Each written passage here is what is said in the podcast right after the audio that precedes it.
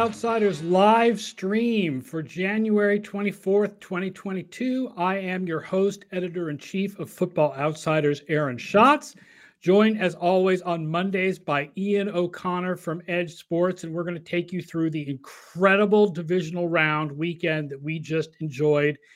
Uh, please feel free to ask questions and make comments if you're live streaming right now on YouTube or Twitch please make sure you subscribe to our show, like the video, and subscribe to our channel because it helps people find our shows in the future. And we want to spread the word about the Football Outsiders broadcasts. All right, we, we got to start with last night, the best game of the weekend. Truly lived up to the hype. Uh, Bills and Chiefs. Um, a lot of fourth down decisions to discuss a lot of unbelievably impactful win win probability plays to discuss. Just a crazy, insane game. Um, that I mean, some people are feel it may have been the best game in the history of the NFL. Like it was that good. Yeah, truly lived up to the hype. Was lived up to the hype and then some ten times. Like it was absolutely amazing. Like it was exciting throughout the game. You know, they were tied pretty much neck and neck, and then that's that. Guess into the third quarter, in the end of the fourth quarter, just everything kind of exploded. And you mentioned some fourth down decisions. Nothing that really like last week. We had some at the very end of the game that really kind of decided games potentially. Um, this week they were a little bit earlier on. It was more of, as you said, impactful plays. That's really the talk of the weekend versus fourth down errors or really good decisions on fourth downs. But this one started off strong with Sean McDermott uh, deciding to go for it on the opening drive, fourth and two, right at midfield. Ends up being the fifth best fourth down go of the week. Uh, was a 4.3% increase in pre snap win probability. Josh Allen's able to pick up the first down, getting 10 yards on that play. Then on the same drive to end the drive, it was the fourth best go of the week. On that fourth and goal at the one, decided to go for it. Pretty much a no brainer these days, especially in a game against the Chiefs. Uh, and flip side, if it would have been the Chiefs on the opening drive against the Bills, that's what you just you have to go for that. The went for it. It was a 4.6 percent increase, and ended up getting the one yard and scoring a touchdown there. So really good to start the game. I, I was going to say one, one thing about that is you had two really important fourth down goes that contributed to the Bills scoring a touchdown. Strangely enough, at the halftime show, they were not mentioned. Yeah. Apparently, fourth down goes are only mentioned when they fail. Isn't that interesting? Right, and that one that that we'll get to as well. Um, that like you, to your point, you know, Brandon Staley's was talked about a bunch. We talked about here, said we agreed with that decision, and yet we'll we'll get to the fourth and one the Bills had at their own 34, where everyone was calling for him to go for it. So it's really hard to to understand. Um, or I guess not hard to understand. People just when it doesn't work out, you get hammered for it. When it works, it's like, oh, they should have done it anyway. But it, it, kind of things changed as we got to really outside of the first quarter uh, for the Bills, at least. Eight and a half minutes left, coming up halfway through the second quarter. Had a fourth and four on their own 49, just a yard shy of midfield. Was aggressive on the first one. This is two more yards, a fourth and four versus a fourth and two, and decides to punt now. Tied at seven is a three and a half percent error. Comes in as fifth worst of the week. It's early on. Um, so it's not as big as it would have been later on in the game. But then Andy Reid on the other side had his first big decision in the third quarter and made a good one. Uh, fourth and one on the Buffalo 40, about five minutes into the third quarter, deciding to go for it, tied at 14. Again, kind of like that fourth and goal for the Bills. Really a no brainer here when you've got Patrick Mahomes. You're you're looking at a long field goal of 58 yards or punting, which I don't think Reid would ever do in this situation. Some coaches do, but fourth and one on the 40, going for it, picks it up, gets 20 yards on the play. But then is when we get into those questionable calls. And I know people people were uh, upset about a couple of these. One of these, the worst call of the week was that fourth and one I just mentioned. Buffalo at their own 34. I think pretty much everyone was calling for them to go for it here. It was actually like a half a yard, if that, um, it, that they it's needed. Not, it's not that the Chiefs and the Bills scored on every drive, but man, it sure felt like they had the mm-hmm. possibility of scoring on every drive. And you just cannot turn over possession in a situation like that. Yeah, especially with these two guys, and that's what we were talking about earlier this morning here, saying like with Mahomes and Allen on the other side for both of these teams, it doesn't matter if they get the ball at the 50 yard line or at their own five. It seems like to your point that they're just going to go down and they're going to score no matter where they get the ball, especially as we got into the end of that game. But deciding to punt there, fourth and one, you've got Josh Allen too, who's what 6'4", 225 pounds or whatever, like perfect for picking up a half a yard, a yard, two yards and deciding to punt was 7.4% error uh, at that point in the game. And then Andy Reid did a little bit of the same. He's got a little bit more cushion on his. Um, early in the fourth quarter, it's a second worst call. It's fourth and five at the Buffalo 46. But again, there's really not much to be gained, really, in a game in general on punting from the 46, you know, 30 yards of field position in any other game really isn't that helpful in terms of win probability, but especially in this game where the difference between the five yard line, the 15, the 20, like it's really not that big of a difference. It doesn't seem like the way these two offenses play. And so this one, the fourth and five was a 5.2% error.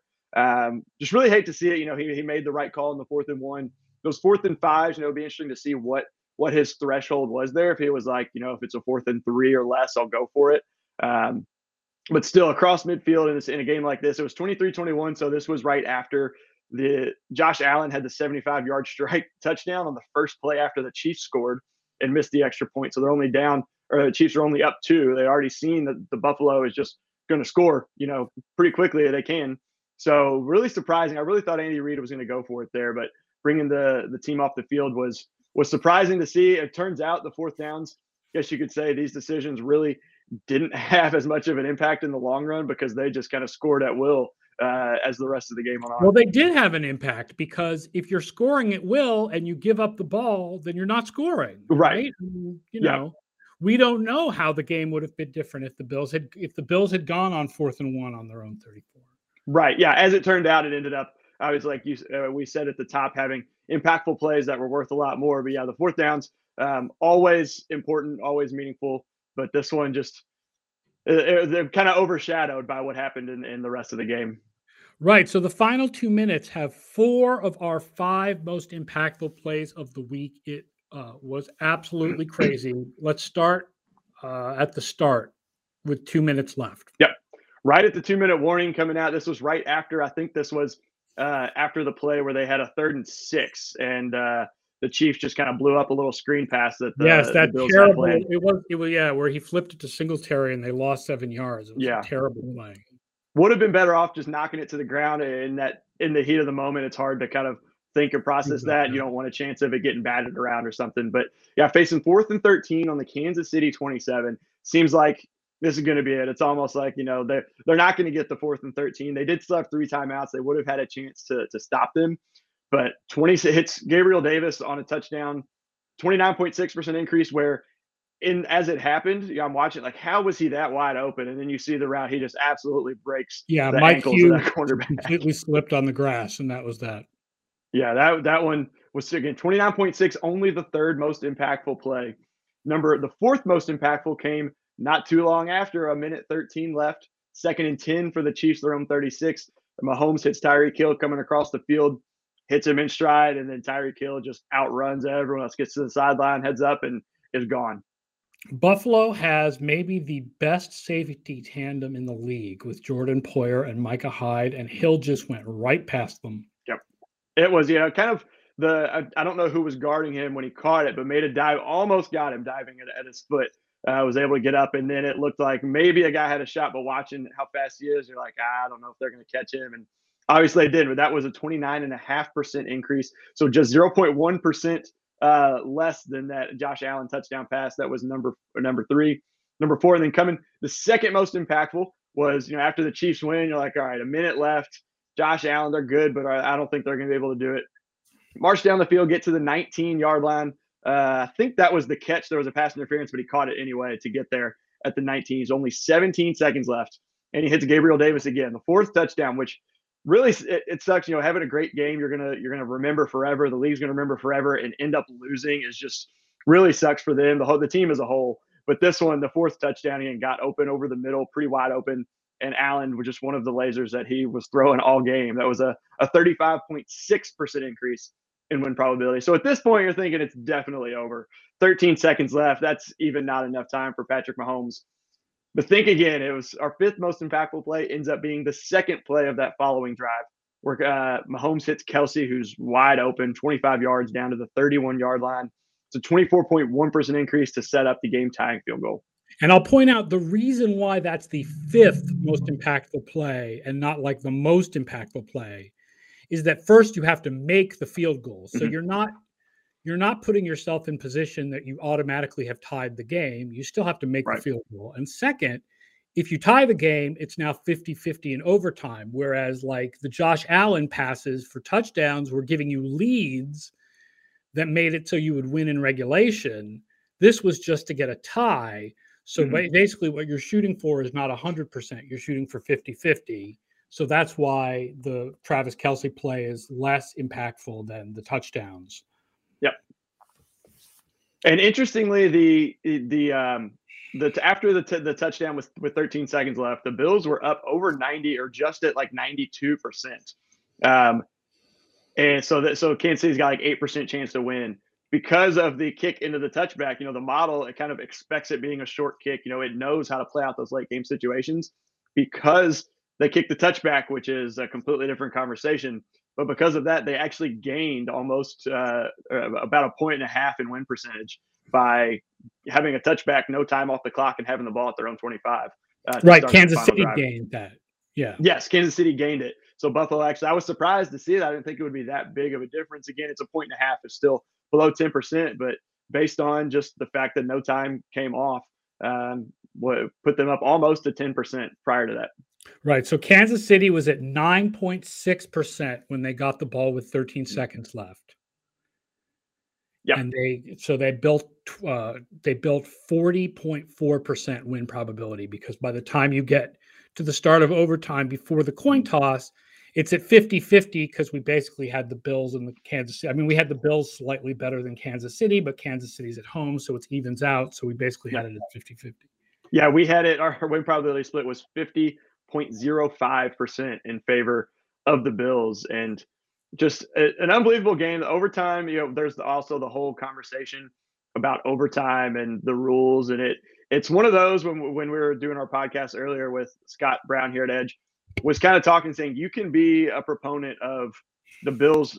I think the Bills should have played defense to keep it from getting to overtime. They could have played defense in overtime. You know, the rules are the rules. That's fine. I think you can believe that, and also kind of be upset or think that it's a shame that Josh Allen didn't get a chance to respond just oh, because the shame. game was that good. It was just um, an amazing game. We didn't want to end. I think I'm I'm a proponent of just of learn to play defense. I'm a proponent mm-hmm. of I mean I think I think the best uh overtime uh idea is the split the pizza idea. The cut the cake, whatever they call it, you know, whatever you mm-hmm. might want to call it, where the two teams get together and basically have a auction of where are you willing to start with the ball if you you know if you are on offense are you willing to start on the 20 mm-hmm. are you willing to start on the 19 are you willing to start on the 18 on the 17 on the 16 mm-hmm. uh, an idea that the ravens proposed to the league last year which actually comes from an article on football outsiders the idea first came up in an article by michael david smith in the first year of football outsiders mm-hmm. in 2003 other than that idea, I much prefer this to something like college overtime, where you you have this sort of fake start from the 20 where there's just mm-hmm. tons of offense. I mean, I feel like play defense, play special teams, play an all around game. If you're kicking off, there's a slight advantage for the team receiving the kickoff, but it's not a huge advantage. You got to play defense. Now, here's the sort of caveat to that I think that if you want to say play defense, you should give them five or 10 minutes to rest. Mm-hmm. Because that defense was freaking white. Yep. And that happens all the time, like including in Super Bowl 51, where a defense gives up the game tying score and they're completely wiped. And then the, they lose the coin toss and they have to go out there first and they can't do anything. Yeah. I think you're going to say play defense you know, you you only deserve to win if you can play defense. You have to give the defense a little bit of rest first. Um, yeah, and I think too, um, it's one of those things where you know this game I think is a perfect example of it, at least from my standpoint, where obviously it's not hundred percent that either team is going to score score when they get the ball, but in this game, I think from watching it, essentially the coin toss won that game because I think everyone believed whoever got the ball first was going to win that. The game. same thing, yeah. Super Bowl Fifty One was similar, and I think you want to stay away from that. You can't make it so offenses aren't powerful, but you could Mhm. give the defense a little bit of rest. Uh, Sean Yeah. McIsaac says, "What do metrics say about changing the overtime rules in terms of would it make deferring way better? If you do the college overtime rule, it is much better to be on defense Yeah. first than on offense." Um, as much as people feel like the college rule is more fair because both teams get the ball, the team that wins the coin toss in college wins overtime more often than in the NFL because of the advantage of being on defense first and knowing what your opponent scored and therefore do you have to match a field goal? Do you have to match a touchdown? Etc so that's the one thing i know about the metrics and changing the overtime rules is that in honest honestly the college rule is actually less fair than the nfl Yep. See, I've always liked the college rule for the NFL, except having them start like at the opponent's 45. Um, but I mean, it's there's definitely I think there's a better way to do the NFLs, but I don't know if anyone really knows the better way I to mean, do it. It's one of those you got to kind of figure it out. Teams get the touch, make touch the ball, but then it's very likely what you would have had was the Chiefs score a touchdown, the Bills score a touchdown, Mhm. then the Chiefs score a touchdown and win. Yeah. Yeah. Except, uh, except it would be sudden death. So actually, what you would have had was the Chiefs score a touchdown, then the Bills score a touchdown, then the Chiefs score a field goal and win. Right. Um, I will say it's interesting about this game. Uh, DVOA thinks Kansas City way outplayed Buffalo. Now, I haven't gone in yet and cut out overtime to see what the numbers would be without the overtime, because obviously Kansas City just dominate, with just a dominant drive. So four plays, I think. For, for the game, Kansas City had 78% DVOA and Buffalo had minus 8%, even after adjusting them upwards for playing Kansas City. Wow. And the Chiefs had a 90% post game win expectancy. One of the remarkable things about this weekend is that even though all the games are close, by DVOA, they were not. DVOA hmm. gave very strong post game win expectancy to the Rams, the Bengals, and the Chiefs. The only game that comes out super close in post game win expectancy is Packers versus 49ers, where the Packers have Yeah. 52, 52% win expectancy. Yeah, that one's not too surprising. What do you think it is in this game that that made the Bills so low? Negative DVOA for this game. Yeah, it's interesting. I'm going to have to look a little closer at um, at the splits. The special teams wise, Kansas City was Mhm. definitely better. Uh, and on offense, Buffalo had fewer yards per play and a lower success rate. Good. So their plays were more sort of boom and bust. I mean, you have the Mhm. 75 yard touchdown, Right. right? Whereas Kansas City's were much more steady gains, which Mhm. is more of an indicator of future success. Right. So I think that that's why Kansas City ended up with the much higher DVOA. Okay. So that, for example, in uh, weighted DVOA, including the playoffs, uh, be, last week Buffalo was two and Kansas City was six, and Hmm. after this game, Kansas City is two and Buffalo is four. Okay. So, all right, let's talk about another wild finish, which is the Rams and the Bucks, where Tom Brady almost made 27 to 3 sound like 28 to 3. I couldn't freaking believe that. Um, this one, like I said, DVOA also really feels that the Rams outplayed the Bucks, and the big difference in this game was fumble recovery luck. So yeah, it Um, looked like the uh, the the Rams were obviously not trying to give it away, but with the the, the Cam Akers fumble and then the snap uh, over Stafford, we wasn't even ready for it, and then even on the final drive, Stafford fumbled, was able to recover it, got lucky on that one, recovered it, and still was able to win Fum- it. But yeah, fumble it, recovery luck and fumble recovery location because the Mm-hmm. snap over Stafford's head was a 30 yard field Yeah. position change that was based on something that's, I mean, the Tampa Bay had nothing to do with, right? Yep. You know, Tampa Bay has no power to make you miss snap the ball and no power to make you snap the ball that far backward. Mhm.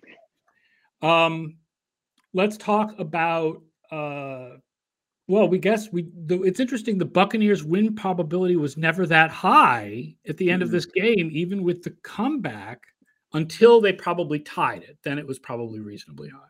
yeah, when they tied it, they got up to I think it was 44 uh, like 44.4. Uh, interestingly, because I, I was looking at that this morning and I was surprised too. I knew it was pretty low. Um, so after they recovered the Akers fumble, um, was the Akers fumble the one where that led to the game tying? I don't remember whichever one led to the game tying touchdown. Yeah, Akers. That was Akers. That fumble took them up to like 23%. So I, they still had to score extra point to tie, maybe go for two, but then get to overtime. It was after they tied it on the kickoff, they were up to 44.5. They actually got over 50% on just prior to the Rams' second and 11 play. That was the, the I think 20 yard completion to Kupp that got them to got 44. out of bounds. Yep. They were at 50.8 prior to that play. So that was their first time over 50% since back in the first quarter um, when they had a second and nine, three to not seven and a half minutes left in the first quarter. So they actually did get up just over 50%, like you said, right after they tied it when they were able to get them into a second and long. But as as we know, it Cooper Kupp had like two catches back to back that that pretty much shut that down. Uh, Mike Lund asks if there's any chance that I could tweet out the article from 2003. I think you mean the not the playoff article, the splitting the overtime pizza article about overtime. Uh, if you look in my tweets and replies, you'll see that I sent it to a couple of people last night. Or search online for Football Outsiders splitting the overtime pizza, and it will come up. All right. Uh, Ian, I guess you are going to have an updated coach rankings video coming on Wednesday, talking mm-hmm. more about these coaches and coaching vacancies, which interestingly enough have not been filled yet. Like usually yep. by this point, a couple of the open coaching vacancies are filled. This year they're not. I think that that suggests the teams are really heavily looking at the coordinators on these teams mm-hmm. that made the playoffs. Yeah, I saw it was. Um, I think Brian Daboll was the first one that's gotten a second interview or been scheduled for a second interview with the Giants, if I remember that correctly. But I saw this morning. But I think Dan Quinn and uh, Brian Flores are two of the others there. But yeah, at, at the, the the Giants gotten a GM yet? I thought I saw that they did decide. Yes, Joe Schoen. Joe Schoen, okay. former assistant GM of the Buffalo Bills, okay. is the new general manager of the New York Football Giants. So maybe not so surprising, or maybe I, I, would assume that kind of probably makes Daboll the front runner. I haven't seen any of the odds, but I yeah, I still think Daboll's a better fit there. for Chicago because I would love to have Daboll with Justin Fields, but yeah, um, he's definitely yeah, in the mix in the Giants. Um, and it's interesting, all those Panthers people that went to Buffalo are now starting to spread out throughout the league. Uh, so, I mean, Buffalo's a very well run team, so I, am not going to begrudge them that higher. Uh. Let's put we'll look at some of those. What'd you say? So we'll look at the. I would say we'll look at be looking at the coaching vacancies, also uh, kind of previewing the the coaching matchups for the the uh, the conference championships as well. So that'll be fun to. Yeah, two conservative um, mm-hmm. coaches and McVay and Shanahan going up against each other, and then um, Zac Taylor's kind of hit or miss for the less conservative yeah. coaches in the Cincinnati yep. Kansas City game. Um, let's put up the uh, graphic on the most impactful plays, most of which we've already covered, one of which we haven't. So, four of these plays are from the last two minutes of the amazing Chiefs Bills game. Mm-hmm. Yep, we've got the the four that we covered there. Interestingly, too, before we get to the number one, someone did ask when we put these out on Twitter about um, the blocked punt from San Francisco not being up there. That one actually ties for number six. Uh, so it's just outside the top five at 20.8% decrease for the Packers on the blocked punt touchdown uh, that the 49ers scored. It's tied with a Joe Burrow interception late in the third quarter. Um, both of those were 20.8%. But yeah, the, the uh, number five through number two are all from the Bills Chiefs game. Um, and then number one, probably no surprise, Ryan Tannehill's third interception of the game late in the fourth quarter, only 20 seconds left. That set up uh, Joe Burrow to hit Ja'Marr Chase on the very next play, uh, getting them in field goal range, and then Evan McPherson hitting that winner. But the interception was a 40.8% decrease in win probability and just a really bad game from from Tannehill. Yeah, unlucky. I mean, some of those picks were like off guys' hands, but um, yep. his receivers didn't really do him any favors, especially the receivers who are not named AJ Brown or Julio Jones. And Henry wasn't really playing that well either. Yeah, a lot of the people, and we'll get to it. The fourth down they went for, and just in general, I've seen a lot of people kind of never thought I'd hear hear people say this, but kind of questioning the usage of Derrick Henry perhaps saying that you know Foreman had looked a little bit better. No, he had the really long gain yeah. that led to him having more yards. Um, but you know, and, and, I think there's question on was it the third and one before their fourth down? They it was a Tannehill, was it a sneak or something? Instead of using Derrick Henry on third down as well, but um, and yes, so, the yeah. first the first pass play of the game, which I think was the first play of the game, yep. was an interception. That is correct. True Mac says yes. Tannehill threw an interception on the first play of the game. Um, let's talk about the five best coaching decisions, some of which we've covered already, some of which we have not yet covered. Yep, number um, five and number four we covered. There were the two, the opening drives for the Bills, fourth and two at the 50 was worth 4.3% pre snap win probability. And then the fourth and goal at the one yard line was 4.6. 49ers, Packers. This one is another one of those that kind of borders on one of those ob- obvious decisions that we wouldn't normally include. The relative uh, the relative increase in win probability was kind of within that threshold we typically use, but it was they're down seven, six, 14 left. They do still have all three of their timeouts. Choosing to go for it instead of kicking a field goal ended up being a 5.1% increase in pre-snap win probability. I don't think there's any coach that's going to kick a field goal there. Uh, oh, we still there, there are where there used to be. I don't know if there are at this point, but five yep. years ago, oh hell yes. Oh yeah, yeah, down seven to try and cut it to four so you can win with a touchdown. But make the right decision this week after that horrible decision by Shanahan last week. This one backfires, goes for it, doesn't get it. Um, but the decision to go for it was good. It was a 5.1% increase. The Titans one that comes up at number two is a similar situation. Um, as far as they go for it, they don't get it. It's still the right call. In this one, they were tied at 16. So instead of taking going for a 53 yarder um, to take the lead with seven and a half minutes left, so halfway through that fourth quarter, deciding to go for it. We like the call there as well. 6.1% increase in pre snap win probability for the Titans. Uh, again, that one didn't work. Henry got stopped two yards short. And then number one was Andy Reid. We covered the fourth and one at the 40. That's just with the Chiefs, um, that offense with Patrick Mahomes, fourth and one in that territory where it's a long field goal. If you punt, it, it just doesn't make much sense to punt. So that one was worth 8% in win probability. Don't forget to make comments on the live stream. Uh, if you're listening after the fact on the Football Outsiders Podcast Network, you should be watching the live stream at 1 p.m. Eastern on weekdays because we take comments and questions and we answer them. And you want to also like and subscribe to our videos and channels on YouTube and Twitch.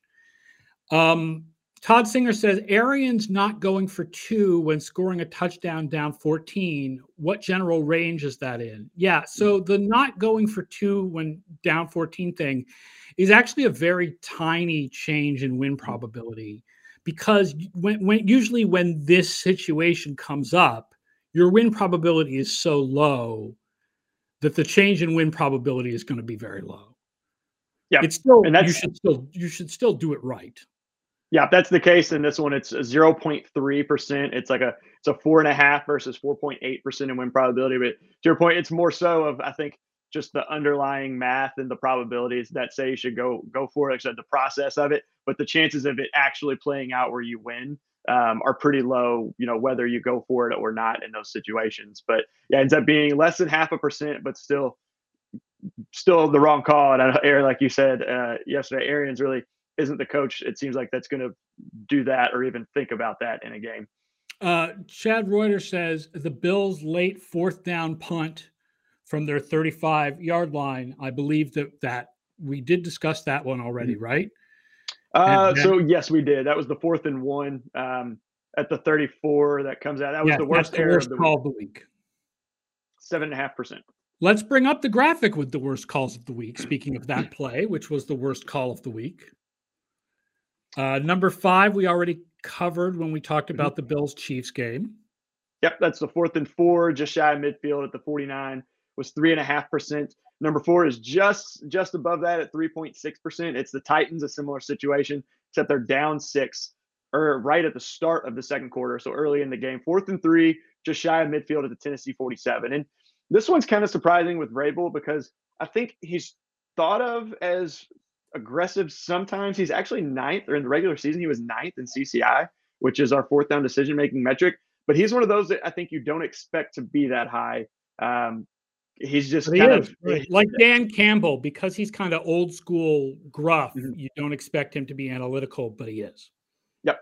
And so that one is number four. Coming in at number three is Matt LaFleur, uh, Green Bay. He had a couple of them in this game. This one, the other one doesn't show up. Um, this one on here is the fourth and four at their own 38, halfway through the third quarter. They're up seven to three at this point. Just decides not to go for it. The way the games go, this is one of those I think playing with the feel of the game. They could never really get anything going. The turning point for me, and I've thought back to this game a million times being a Packers fan. Yesterday was a very it was tough to watch football yesterday, but the turning point was the Marcedes Lewis fumble. Green Bay was moving the ball very well until that point. They had got they'd scored on the opening drive. They held them. They got to San Francisco 40 and fumble, and everything just kind of fell apart there. And so I think this is one of those where LaFleur was kind of playing the flow of the game and kind of how he felt it. But still, with Aaron Rodgers, fourth and four, your own 38, you're getting close to midfield. You're not so far deep in your own territory. The defense was playing well too. Um, going for it here would have given them 4%, 4.1% greater win probability. The other one that doesn't show up ends up being it's that fourth and two uh, where they tried to just draw them off sides. And this one actually comes in at number six. So it's just outside at 3.2%, but just trying to draw them off sides on fourth and two from their own 46 halfway through the second quarter. This one is I'm actually surprised that it's not higher than the other one. I guess the biggest thing here is just time. That one came halfway through the second quarter, uh, but that one was a 3.2. So he's got two of the top five here. Uh, and number three is that fourth and four. Todd, Todd Singer says, looking back, the Green Bay offense attempting fourth and four is less risky than the Green Bay punt team punting. it's an interesting debate as to which is more painful as a fan. Would you rather be me and my team went out there and got completely freaking crushed in the playoffs? Mm-hmm. Or would you rather be you and your team played close but had your heart ripped out at the end? Yep. I actually thought about that before we came on here because I had I had a feeling something like that would come up. And this, I was trying to kind of yesterday thinking about it, ranking the kind of like the worst Packers losses that I can remember. Um, I don't think anything tops the 2014 Seattle meltdown. Um, the Brett Favre Giants game in the NFC Championship might, is probably number two. This one for me might be number three, just not only because of the game, but the expectations. The one seed, you're at home could be Rodgers' last game as a Packer in the NFL. Davante Adams is set to be a free agent, can franchise him, but if Rodgers leaves, does Adams want to stay? Um, I think just the overall situation, losing this game was very tough. I, I still think I'd rather it be close than to get completely blown out and like never even have it like the whole game basically after the first quarter you really don't care about watching the game um, but it, it's man, it may it does make it worse in the end. Like at that moment when you lose, I, I think, I think that I uh, I think I was more chipper last Monday mm-hmm. than you are because yeah yeah. Because you know it's not like one or two plays made the difference, right? Like Buffalo yep. just crushed New England, and it was just never going to be the Patriots' day, mm-hmm. and so you move on. And um, and just like it's interesting, I, I'm thinking just of the results of the games, but you're right in that how you feel. For you, that may have been the quarterback's last game in town. Whereas for us, it's, oh, our quarterback is a rookie and maybe he'll get better, although it certainly mm-hmm. doesn't look like he's as talented as Herbert. Uh, I don't think there's anything that stops him from. I don't think there's anything that would stop Mac Jones from being Joe Burrow. I don't think yeah, Burrow it, particularly has more arm talent than Joe. Burrow is just amazing at deciphering what's going on with the defense, and uh, and um, deciding where to go with the ball. Mm-hmm. And I think Jones could become that. He can't become, he can't, he'll never become Herbert or Allen or Mahomes. Right. And I think too the expectations like like being a rookie quarterback, like not really, no one really expected them to to make the playoffs really, or right. you know maybe compete for a Super Bowl. the expectations really the Packers have been sky high all year. Yeah, and you mentioned you know a couple plays here and there. Like I mentioned the the Lewis fumble, the Aaron Jones on the long 75 yarder. It looked like he kind of tried to cut in and fake him. Where I thought if he would have just kept going to the end zone, he maybe gets in or gets to the five or ten, but then not even getting a field goal out of that, getting it blocked. Obviously, the blocked punt. If that punt doesn't get blocked, you know San Francisco's maybe close to midfield, but four and a half minutes left, and we're playing with a seven point lead versus tied and just Rodgers missing Lazard on the last, the third down. Just there was three or four plays there that you just kind of uh, keep going back to and thinking about that it just it, it, it's tough. Luckily, the game was on Saturday, so I had yesterday to to to deal with it a little bit. But yeah, it's still still not great. It'll it'll be a little while, I think. All right. Don't forget you can find these top fives and more at the edjsports.com top five editorial section. That's edjsports.com. Once again, thank you to everybody who is watching our show or listening afterwards on the uh, podcast network. No stream tomorrow. Wednesday is the Ask Us Anything show. We'll be back at 1 p.m. Eastern. So please make sure you subscribe to the show, give a review. It helps people find us in the future. Want to thank everybody for watching and listening. Thank you, Ian, for joining me as always. And we will talk to you on Wednesday. Also, oh, I forgot to mention, thank you, whoever just put up the graphic. Splash Play is the big fantasy show with Chris Spagnolo. uh, Monday, Thursday, and Friday at 2:30 p.m. on this same bat time, same bat channel. Actually, a different bat time, same bat channel. So, also, you definitely want to check out Splash, Splash Play for DFS advice and looking at fantasy. Uh, it will be on at 2:30 Eastern this afternoon, and then we will be back Wednesday at 1 p.m. Eastern. So long, everybody.